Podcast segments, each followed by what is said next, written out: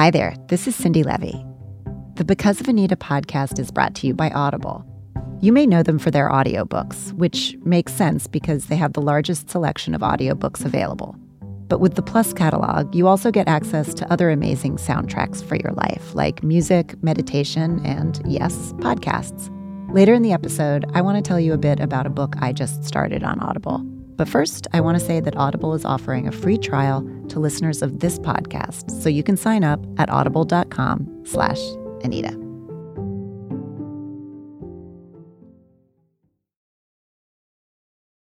Hey, we're going to be talking about sexual misconduct and violence in this series and in today's episode. Please take care of yourself while you're listening.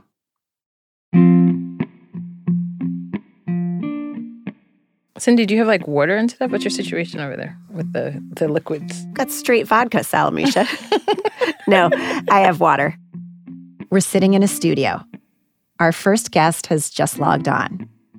Christine, do you have things around you? I have a tea, but yeah. That's Christine, as in Dr. Christine Blasey Ford. I'm so nervous right now. what kind of tea do you have? Not one that makes me not nervous. like Lipton generic tea, yeah. Dr. Ford is understandably nervous. She's kept a low profile since 2018. That's when she appeared before the Senate Judiciary Committee to testify that Supreme Court nominee Brett Kavanaugh had sexually assaulted her in high school, allegations he denies. That testimony changed everything for her. She got threats so serious and personal, her family had to relocate several times. Her entire world shifted, and she's still adjusting. Right now, she's focused on her students at Palo Alto University and the Stanford University School of Medicine. But she's been looking forward to this conversation with Anita Hill, maybe the one person in the world who understands what she's been through. So before we roll, I'm going to close the window down. And hope that I don't overheat. Our second guest, Anita Hill, joins the recording. She's a professor at Brandeis University, where she's taught for more than two decades now. She's also written a new book called Believing Our 30 Year Journey to End Gender Violence. So it's been a busy time. Hi. Oh, hi. How are you? I'm okay. How are you? I'm fine. Fine. Christine, have you had vacation? I have. Oh, good. Yeah. Dr. Ford and Professor Hill have met before, but this is their first public conversation. I'm Cindi Leive. And I'm Salamishah Tillet. And this is Because of Anita, a four part series about Anita Hill and the legacy of her testimony. You'll hear us jump in once in a while, but this is mostly a discussion between the two of them. Neither Anita Hill nor Christine Blasey Ford particularly wanted to testify, but both of them did. And today we're privileged to present this conversation about their anger, their grief, their hope, and where we go from here. Dr. Ford started by telling us about the first time she met Professor Hill. That was in 2019, the year after Dr. Ford's testimony. We met at an event. I had the honor of introducing her, and I was so excited to meet her and had been wanting to meet her since the year prior. But I was busy practicing the introduction and making sure not to mispronounce, I think, the name of the county you were from. And so I wasted a lot of time just stressing out about making sure I was going to pronounce things correctly. And I wish I had just sat and talked to you a little bit more. And I mean, it was a great introduction. And I always worry about introductions because then you have to go up and you have to live up to them. and I thought, oh my goodness, I'm never going to be able to live up to Christine's introduction. It was just so kind and generous. Yeah, and I did wish that we had had more time together. It was hard to spend time because there were just like, as I recall, so many people in the room. We didn't have a lot of privacy, but I still I treasured the few moments that I did have to ask you some questions about how long it takes to get past this event and how long did it take you to sort of recover and get back to work and get back to your day to day life after your own experience. But the other thing I remember was also how well you were received. It felt like Beatlemania when you walked on the stage. How excited the audience was to see you was unforgettable.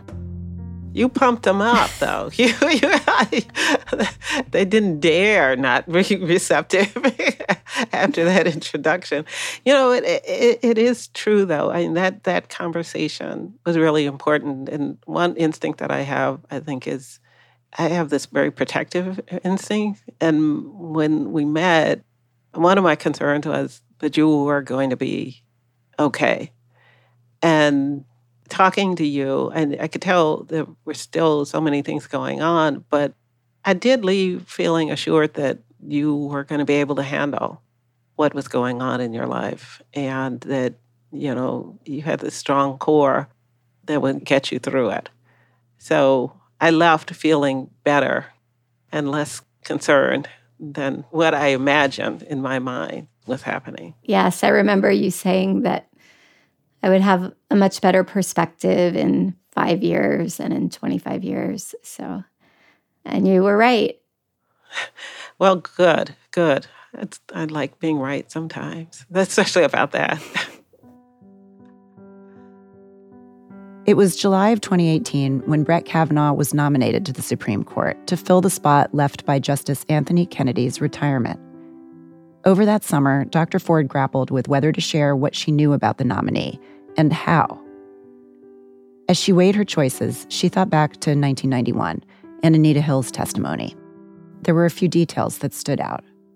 I was in graduate school at the time and living in Los Angeles, and several things. Uh, one was Anita's professionalism and your composure and your precision I was really struck by your precision and just thought that was incredible and so inspiring. And the ability to speak about something so personal in such a public forum is something that I just was in awe of and just couldn't understand how you could get through that and just have so much respect for the fact that you could sit in that big room and that big room is big in space and it's also big in meaning um, for our country. It's a very important place. And so just seeing you and the footage of you speaking there, so powerful. It's not something that I'll ever forget.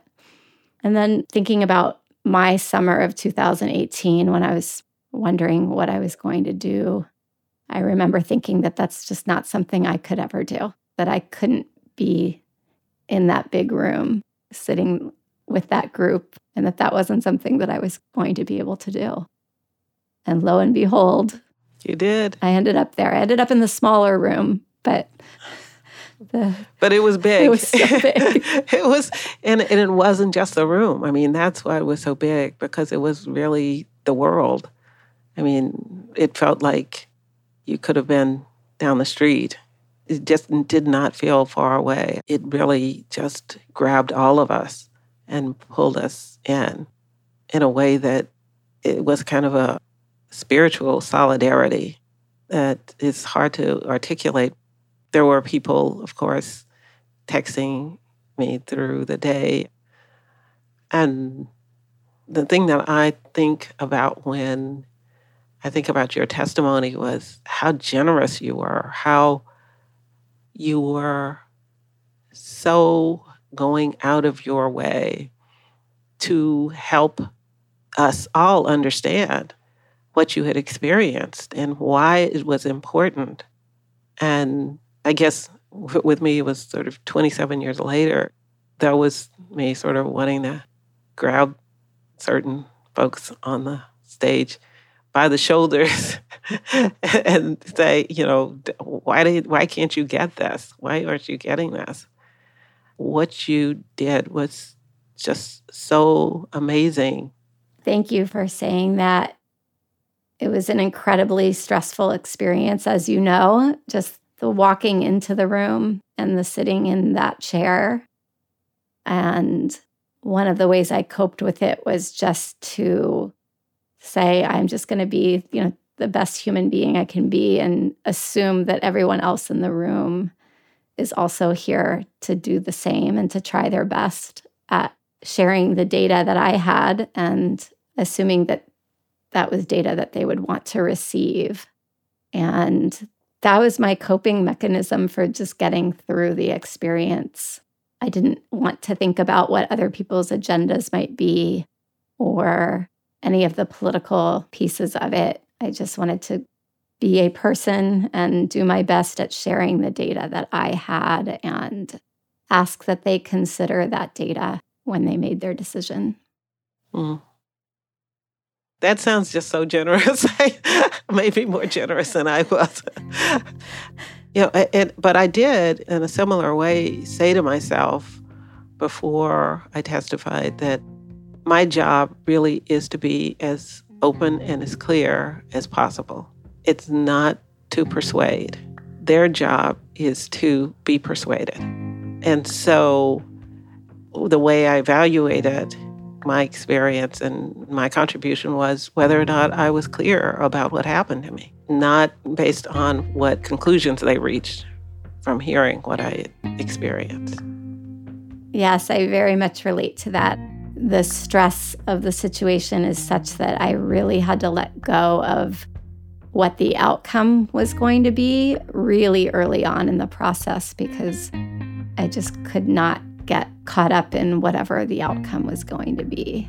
So, like you, I just wanted to make sure that I was clear and do the best job that I could do in explaining the information that I had about the then nominee.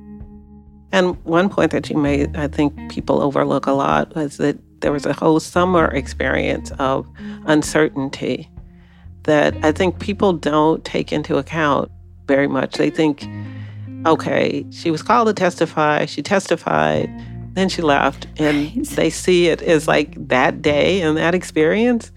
And there is, you know, the lead up to it, a follow up afterwards that people really aren't quite aware of, I think. And all of that time is stressful. Yes. That whole summer was 24 7 stressful and trying to figure out what I was supposed to do and how could I communicate the information and who was the best person to go to and just really not knowing what to do. And you're right, people think that my name was in the paper mm-hmm. and then I testified and then it was over. But for me, it was a three month lead up to that day where I just didn't really know what to do. That's really important because for other people who are in the same situation, and we know there's probably many, many other people in that situation that they don't know what to do. And I was a person of reasonable intelligence and still could not figure out what it was that I was supposed to do or who I was supposed to call or who I was supposed to contact and what the best route was. You know, I, I think one of the conversations that we've had makes me think that there was a before, there was a during, and there was an after. And I really liked your sense of what their responsibility was at each of those phases, that, that the committee had a responsibility all throughout. And, you know, of course, I don't think they lived up to their responsibility in either case. But I think that willingness to collapse the experience to that one day allows people to not take responsibility for the whole of the system that they've put in place or haven't put in place for dealing with this. What should be happening before that testimony happens? What should be happening during the hearing? And then what should be happening after? And that certainly after is something that people don't think about, that witnesses just sort of get dropped off and and you know they say goodbye to you and it's like now go live your normal life uh, which is impossible yes i think the the before during after paradigm is really useful for organizing the experience during the before period especially in a government situation there's no hr department so there's no specific office or person who you can contact and I was wishing that that was the case. Uh, certainly, I had a friend or two suggesting that I get an attorney. That was hard for me to understand. I didn't understand why I needed an attorney. I felt like I hadn't done anything wrong. And also, I just want to point out that, you know, hiring an attorney requires resources, and not all survivors have those resources. Ultimately, I decided I was going to use the civic pathway and go through my local US representative. Uh, and then after that, I ended up with attorneys eventually. But that was a long process and very, very stressful. Then the after process, you're right. They do sort of just say, bye, thank you so much. And if there's ever anything I can do for you, let me know, kind of thing. And very, very polite. And the hearing itself, maybe in part because of what happened during your hearing, I think what people saw on TV was generally people being very polite to me. So that was not the worst part of it by far. But the afterward, when you are experiencing the retaliation and the smearing and the the ongoing media, you feel like you have, are being investigated and that you are being evaluated for the Supreme Court that was just so unnecessary and damaging to my family. You know, I think when I hear both of you talk about your experiences, there is a sense that this is something that you were doing as citizens and, you know, that it was about doing your duty as opposed to worrying about what the outcome would be. And I, I wondered how much of coming forward was a sort of act of citizenship for each of you. For me, it was, in a way, a calling. Um, I don't know how to phrase it, but a calling from the country or from my civic duty as a citizen that I had to say something. I didn't know to whom I needed to say the information to. I didn't know if it was the media. I didn't know if it was the White House. I didn't know who exactly uh, and how I was supposed to share the information but I knew that I was going to share it in some way. But when I reflect back on that, I realize that I would never have thought in my mind that I needed to say something if it wasn't for Anita. Because if Anita had never testified and we had never seen her do that, it would not have occurred to me that that was even something we were supposed to do or that a person should do. I hear from people all the time saying, I, I could never do what you did. And I say, I, I could never do it either. But when it does happen to you, it's harder to sit with that information and not share it than it is to share it. But that said, I if if it wasn't for Anita, I just wouldn't have occurred to me. I would have thought, oh, you know, there goes just another person climbing the ladder who did a really bad thing. And I just wouldn't have known that it was something that I should have said. Yet, when the time came, I was certain that I was going to say something. So, without Anita, I wouldn't be with, with you today, with any of you. I just wouldn't be here. Well, thank you.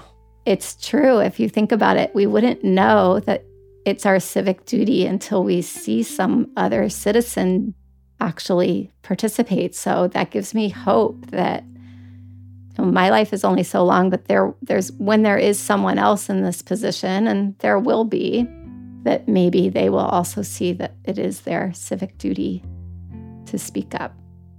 Uh, thank you. I think you know you can rest assured that you are going to be continue to be an example to people of what they can do and what they should do in circumstances like these. And I, I too hear from people who say, oh, I could never have done it. And, and I do think they, they underestimate themselves. It's just when you have something and you feel that it's important, that it's critical actually, then you can stand up in a different way than when you're thinking about it in the abstract for me, the whole idea of patriotism and why I felt it was my responsibility and duty came not just as a citizen, but also as a member of the bar. I had felt in my life how important the Supreme Court's decisions are. I had seen it lived out in my family's life. I had 12 older siblings, and three of us graduated from integrated high schools. The others graduated from segregated high schools. So I knew firsthand the importance of a decision like Brown versus Board of Education and the importance of the court having integrity. And the integrity of the court was only as good as the integrity of the members of the court. But, you know, it, it also, my civic responsibility came in part not just as a member of a bar, but as a teacher to students who were going to be members. And, and in teaching, I not only tried to teach them the law, but I also tried to teach them their responsibility to the law. So for me, it was very complicated. It was very personal, um, but it was also about my profession. And I don't think people understood that. I think, I don't know if you get this or not, Christine, but I still think people believe that people who come forward, like you and I did, have some kind of personal vendetta against a party or an individual. And it, it wasn't that at all for me. And I, I think one of the most damaging things that we cast on people who do come forward is this idea that they're doing it for some individual personal gain, when in fact we know that the risks are so high for them personally. Right. In the correspondence that I've received, and I've received mail from all 50 states and 31 countries and counting at this point, and hearing from survivors talk about reasons that they didn't report, reasons that they didn't come forward. And it's a fear of, often a fear of, of retaliation. And we know that that is a valid fear. Oh, absolutely. You know, of all the information that's being collected about why people don't speak up, what the dynamics of coming forward are, the fear of retaliation is high and it's well placed. I mean, roughly 60% of the people who do come forward face some form of retaliation. People do the right thing and they end up suffering.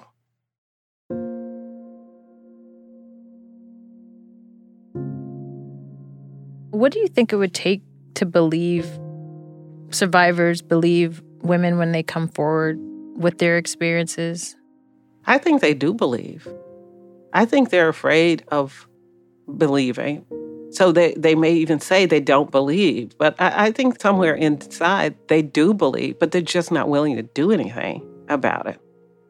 They don't want to take the responsibility especially if you're talking about someone who is really powerful, who's being accused.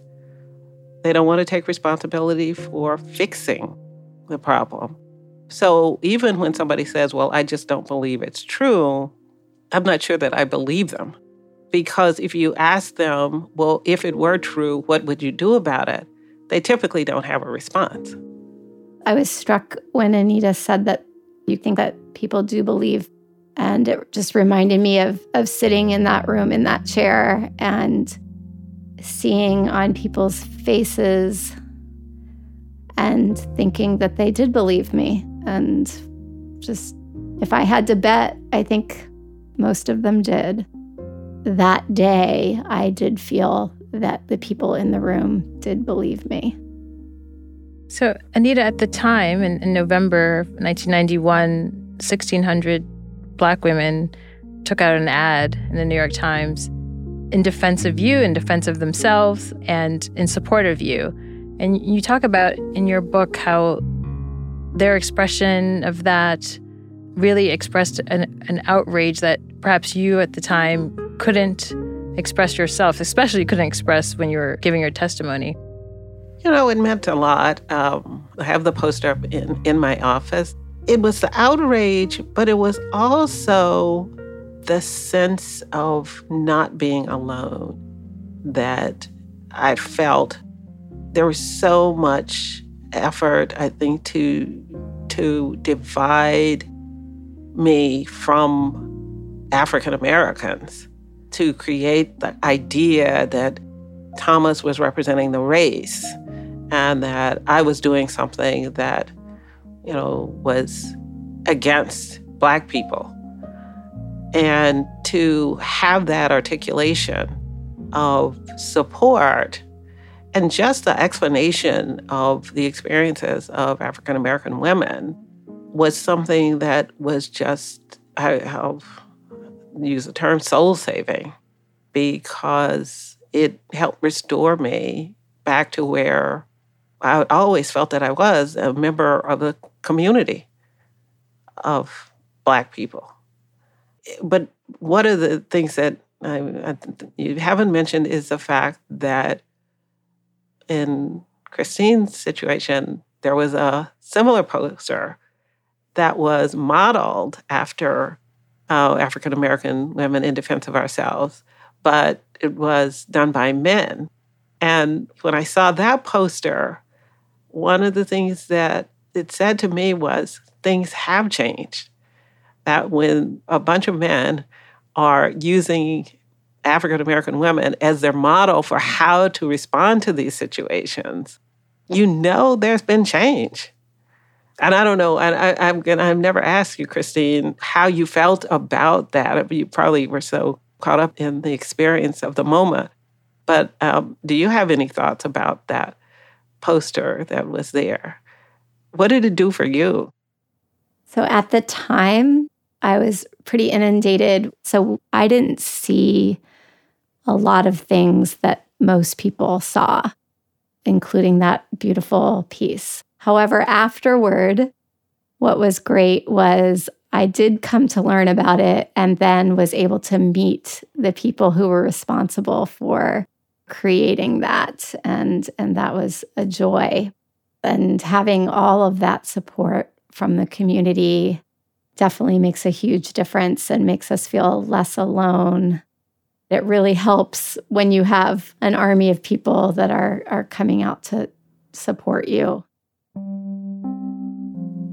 I want to move to something else. We've talked about this in an earlier episode of this series, but Anita, as we know, there were witnesses who would have been ready to corroborate your testimony in the hearing room. Joe Biden eventually apologized to you for what you went through at the hearings, but as you note in your book, this was an apology to you personally, not for the toll taken on the country. So, what were the consequences of the hearings for you personally, but also for all Americans?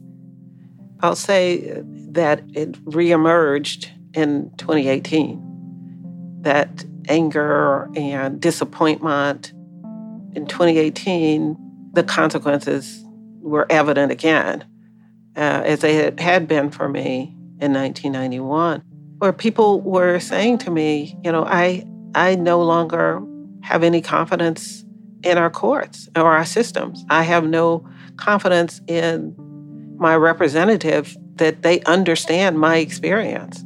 So, in one proceeding, they were able to diminish the confidence that people have in two of our government bodies the courts and the Senate and it's real. People feel as though, and it's mostly women, but some men, as well as people who don't identify as either, felt as though they were not being represented. And what that means is that people lose confidence in, the decisions that are made and policies that are put in place. But there are also consequences in terms of okay, what's next? Christine was brave to come forward with 1991 in, in the background, but have people actually given up on the idea that the government will step up and respond appropriately with a process that is transparent so that you can prepare. And then finally, are there going to be protections afterwards against retaliation.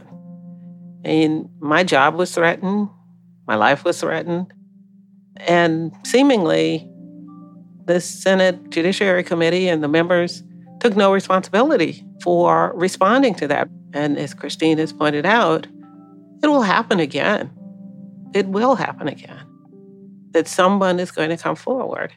And so, what does that say to people who are likely to be victimized? As Professor Hill says, one thing that would help is a transparent government process, a process that takes investigation seriously, more than it did in 1991 or 2018.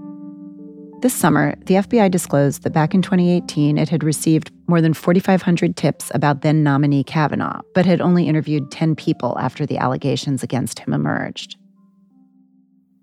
When it was announced that there would be a one week investigation after the hearing, we assumed that the FBI was coming to interview me, and I was prepared and really looking forward to speaking with them. And as were many of my corroborators. And we just held out hope that they were going to show up at some point.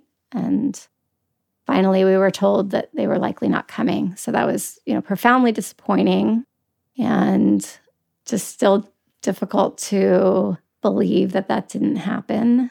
And therefore, I've never been able to share a lot of that information. And I think that's another thing that I look back on with the hearing. I didn't completely understand that that was the one and only time that I would be speaking up and that that was my one chance. I think it's because I'm a scientist. I assumed people would follow up and want to clarify things with me and that I would be available to them to provide additional information. And that's just not the way that the process operates. So I'm hopeful that the next time this happens that people are more aware of, of what this looks like.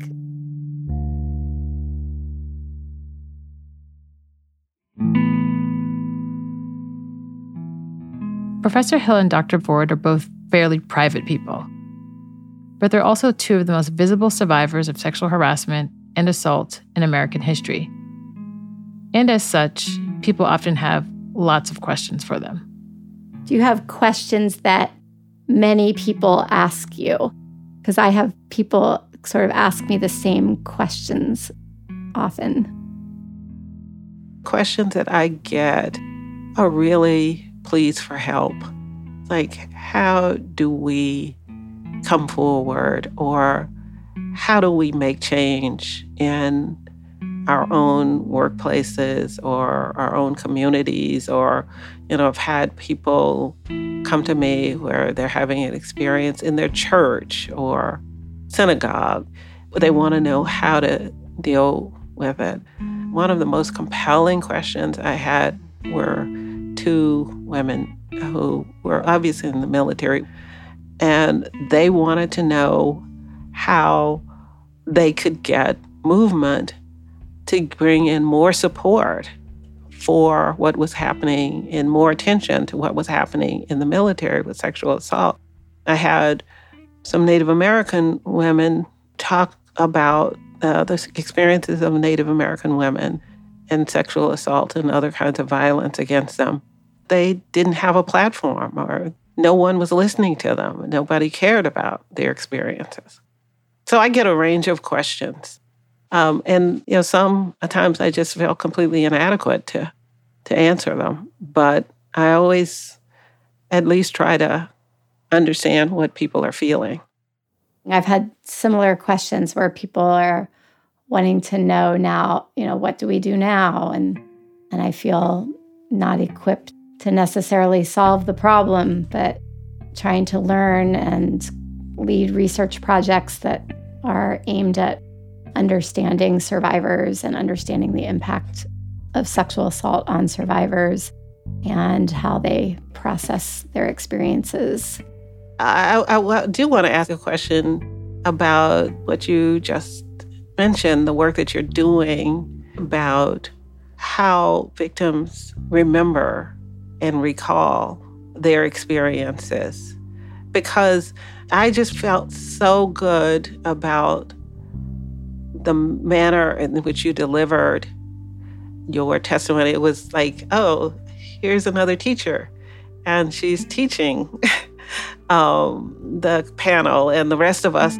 You know, you had something that, was very informed by who you are in your work about how you remembered your own assault.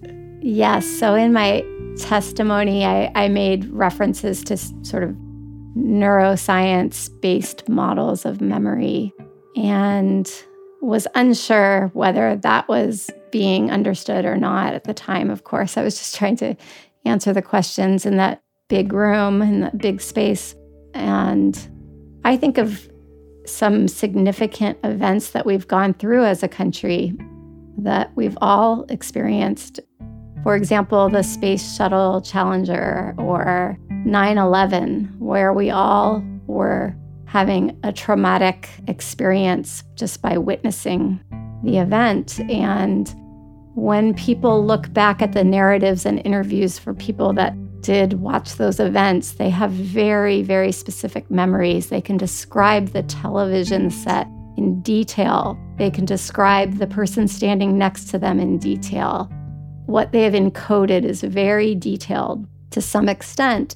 Yet, if you start asking them, what did you have for breakfast that day? Or what did you have for lunch afterward? Or what were you wearing? Some of those details are obscured because the brain is focused on other details. I think that's a helpful model and example for all of us to think about that, of course, survivors aren't going to remember every detail of an experience, but they're going to, re- what they do remember is going to be very specific and accurate. I think it's just just being able to tell survivors that is comforting, because I think one of the things that we do is we blame ourselves because maybe we could have been clearer about something, and knowing how the brain works, how it works in uh, each of us, can be really helpful to people really coming forward and being confident in their own testimony. Yes, yes. And what I've learned from from the survivors who have written is that everyone remembers different components of their assault or harassment. I have letters from people who say they don't recall exactly where they were, but it was on a beach and it was at night. And then other survivors who can describe in, in very detailed manner what they were thinking, what was going through their mind at the time of the assault. Whereas the physical surroundings isn't something that they encoded into their long term memory. There is some diversity in terms of what we each remember, but what we do remember is typically very accurate and detailed and specific. Christine, you mentioned your research, and we know you both work with students. How does that change how you feel about progress on the kind of issues that we're talking about? They're very hopeful and they make me really hopeful. A lot of the students I work with are sort of on the front lines in terms of treating the symptoms of people who have survived trauma. And their view of, of the future makes me hopeful. Well, my thinking is, is similar to yours, but I, I will say that judging by the behavior of many of the people in that generation, you know, they're not all in favor of of progress. There are members of that generation who behave just as badly as their fathers and grandfathers. But I also agree that part of the problem is that they have inherited systems that we reward the bad behavior. And challenging those systems is very difficult. So I think that there's hope for progress, but my real feeling is that relying on them is a cop out. Mm-hmm. It's our generation saying, oh, well, we don't have to worry about it. We're not going to fix it. Let them fix it. When there are things that we need to be doing right now to make them more able to to fix the problem. I'm just, you know, hopeful that that we will be able to see this as a collective effort across generations and that we're the generation which I consider myself a baby boomer we're the generation that can take the lead on this and not wait for young people to have to live through it. One of the things I think that we're able to do now, and thanks to a lot of young feminists, is talk about women's anger and women's rage in different ways. So I didn't know if you experienced anger during your process or afterwards, if you experienced grief, and then how men's rage and men's anger was used against you to turn them into victims and you into villains. I get quite a bit of correspondence where people speak about my composure or my demeanor during the hearing. And part of that is is fear. It's a pretty scary seat to sit in and you're looking at the seal of the United States of America and in awe of that. And I grew up in Washington D.C., so we frequently visited the Senate, the Supreme Court, the White House for field trips and there was a demeanor that we were told how to behave. And in fact, that the Supreme Court was where we had to be on our very best behavior. So there are also rules about how to behave in the Senate gallery. And if anyone violated those rules, whether it was chewing gum or walking too loudly so that your shoes were heard uh, hitting the ground, we were in tr- we were we would be in trouble.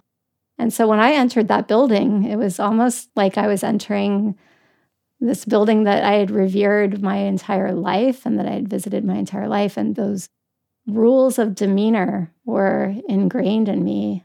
And so I was certainly surprised by the fact that not everyone who participated in the hearing did not maintain that same demeanor. But I also have to point out that I didn't watch my own testimony nor much of, of the other. You know, I lived it. I don't feel like I need to go back and watch it but yeah, I'm surprised to see what I did see in terms of, of demeanor. And to your point about about anger and grief, you know, most certainly there was a, a phase afterward that I was grieving and adjusting and trying to get our life stabilized. We were pretty uprooted. There was a lot of upheaval afterward. And yes, there, there are still days when I get very upset and very angry when I think about particular things and I'm reminded of particular things that happened. So I was smiling when I heard Christine talk about understanding how you were supposed to behave in these very formal settings like the Senate and the Supreme Court. And I grew up in a household with parents who were born in 1911 and 1912. My mother was born in Arkansas, rural Arkansas. My father was born in Oklahoma. And they both mostly grew up in Oklahoma. Both of those settings were Jim Crow settings. So we were taught to behave too, but for a different reason, because not behaving could get you in trouble. And you certainly weren't going to get ahead and get out from under those systems by not behaving in their minds. I mean, they're that in that generation of you know poor black farmers, misbehaving could end up getting you killed. So it, it's amazing to me that two people from entirely different backgrounds, the commonality is this is how you behave. and I think that's true of so many of us. We know how to comport ourselves to be believed in those places or be heard in those places. And then finally, in terms of emoting, I've learned maybe, and you know, there's no real science to this, but I also feel like it just kind of depends on where you are on the spectrum. There are people who are very effusive and demonstrative of their anger and grief and there are those of us who are less so. And it doesn't mean we don't feel it, it just means that we respond to it differently.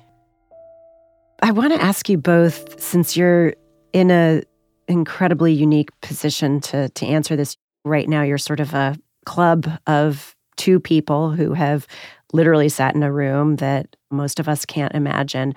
I'm imagining that you know, out there listening to this, there's a woman or potentially thousands of women who are considering speaking up about something that a person more powerful did. And I'm I'm wondering what do you want them what do you want that woman to know? I would want them to know that I'm incredibly sorry and that I feel terrible for them and very sorry for whatever has happened to them. And if I could speak with them directly to ask them, how are they doing? And are they doing okay? ask them if there's anything I can do to support them. And I think that language is a little bit different than the language that we use with survivors. And I've learned this just since 2018 that we use this I believe you language. And when I met with people to tell them what had happened, and they said, I believe you, it was admittedly a little bit awkward, sort of like I had told them, My name is Christine, and they had said, I believe you. So I think it comes from a, a wonderful place of support. It might be the only thing that we say that about, that we say to a person, I believe you. And is that the most helpful thing to say? I, am not sure. Are there other things that are also helpful to say? But it just it really occurs to me that when I have told people of other bad things that have happened to me in my life, the response wasn't, I believe you. Yeah, I like this idea of, of really interrogating this approach of I believe you. What does that say? Maybe I know other people don't believe you. I mean, what is it saying? Yes. but I think um, that's it. I do you know, want to know if they are okay. But then then my mind quickly goes to what are your resources? Do you understand the process? Do you know who you need to talk to? Do you know how you need to frame your story to be heard? I do care about where they are, but I also want to be able to support what is their ultimate goal, and that is to be heard. And so my approach is very different. And, uh, you know, I've been saying this for the last 30 years now. I'm still not at the point where I can tell every person who has been violated that they should step forward into a system. I can't tell them that. I can help prepare them if they decide to do that. I can help them make the decision about whether to do that. But I can't just tell people to come forward knowing what I know about the potential consequences. So I really do reject this idea that things will change if more people will come forward, if more women would just step up. My feeling is that more things will change if we provide systems and processes so that people can come forward, they can be heard, but we're not there yet. So if that one woman who's watching you, the thousands of women who are watching you, and, and they ask you a simple question, was it worth it? What would you say? I get that question often. I have people who say, Do you regret it? It's a very common question. And certainly, people in my community have seen how upended my life is and what we had to go through as a family and all the smear media and the destroying of reputation and attempt at destroying career. And I'm absolutely sure that I would do it again. And that's not to say that it hasn't been really, really, really hard and that I'm still not as okay as that I, I would like to be three years out of the situation. I certainly wish I was doing better than I am. Uh, but I do firmly believe I would do it again. And I also believe that anyone in my situation would have also done that if they could, if they safely could, and if they had the resources to do so. Because I think that there's a difference between the hypothetical of would you speak up versus the reality of holding that information and keeping it to yourself and the discomfort around that that that's not a comfortable way to live your life either is to, to not say anything yeah and my answer to that question really goes back to why i testified the why that i testified is just as important to me today as it was 30 years ago when i was struggling with this during the summer of 1991 the why is, is because the Supreme Court matters and who's on the Supreme Court matters. And I really want to believe in the integrity of that body because we now more than ever see how important the decisions that it makes are to all of us, all of our well being. But having said that, I realized that I had things that other people didn't have. For example, my situation is different from Christine. I didn't have children. I had a job that was supposedly protected. I had tenure. I had a degree that helped me understand some of the ways that the um, hearing was being held counter to the law. I had a supportive family, had supportive colleagues, versus someone who is making tips wages or minimum wage or you know sub minimum wage who has no certainty that they're going to be able to keep their job or get another one if they have to step up because even if the complaint has nothing to do with the job you can still lose your job. These consequences of standing up are real. Would i do it again? Yes. But again, I'm not in a position to tell anyone that they should do it. And I understand people who have gone through systems and say that they would never do again what they did when they complained because it was just too awful. The consequences were too awful. So, in that sense, I know I'm privileged to have been able to weather this. I just want to say, you know, to Christine, it, it, it does get better. Thank it you. will continue to get better. This is always going to be part of, of your life that uh, the assault and then the experience of the hearing. But I just see in you the ability to make sense out of it. And not only make sense, but I'm also hearing in you the ability to make some benefit out of it some benefit that's going to help other people. So it's, it's not going to be the same, ever going to be the same, but it's going to be all right. Thank you so much. It's, it is really great to hear that. And I do look forward to being in a position to help others and figuring out how to do that.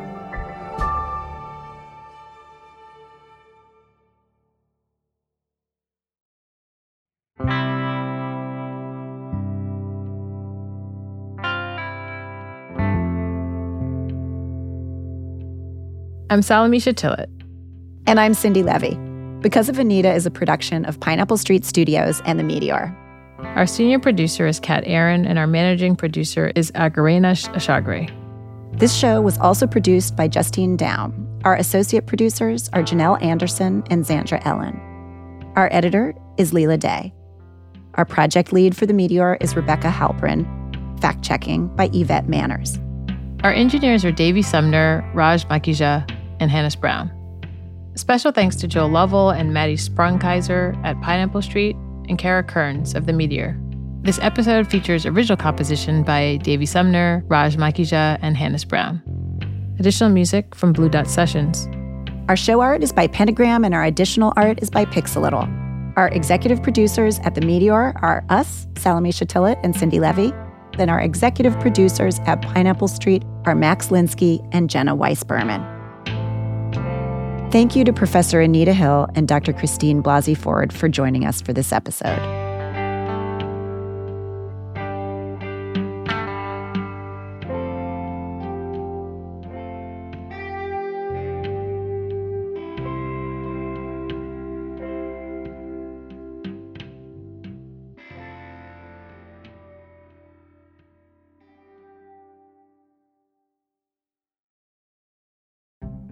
Hi, it's me, Cindi, again. Earlier in the episode, you heard about our sponsor, Audible. They're offering a free trial to listeners of this podcast, and you can sign up at audible.com slash Anita. I also want to tell you about a book that I started listening to recently by a guest in last week's episode of Because of Anita. Her name's Dr. Barbara Ransby, and her book, Making All Black Lives Matter, explores the roots of the Black Lives Matter movement, and it's fascinating. You can download it for free at audible.com slash Anita. That's audible.com slash Anita. Thanks so much for listening, and we'll see you for the next episode.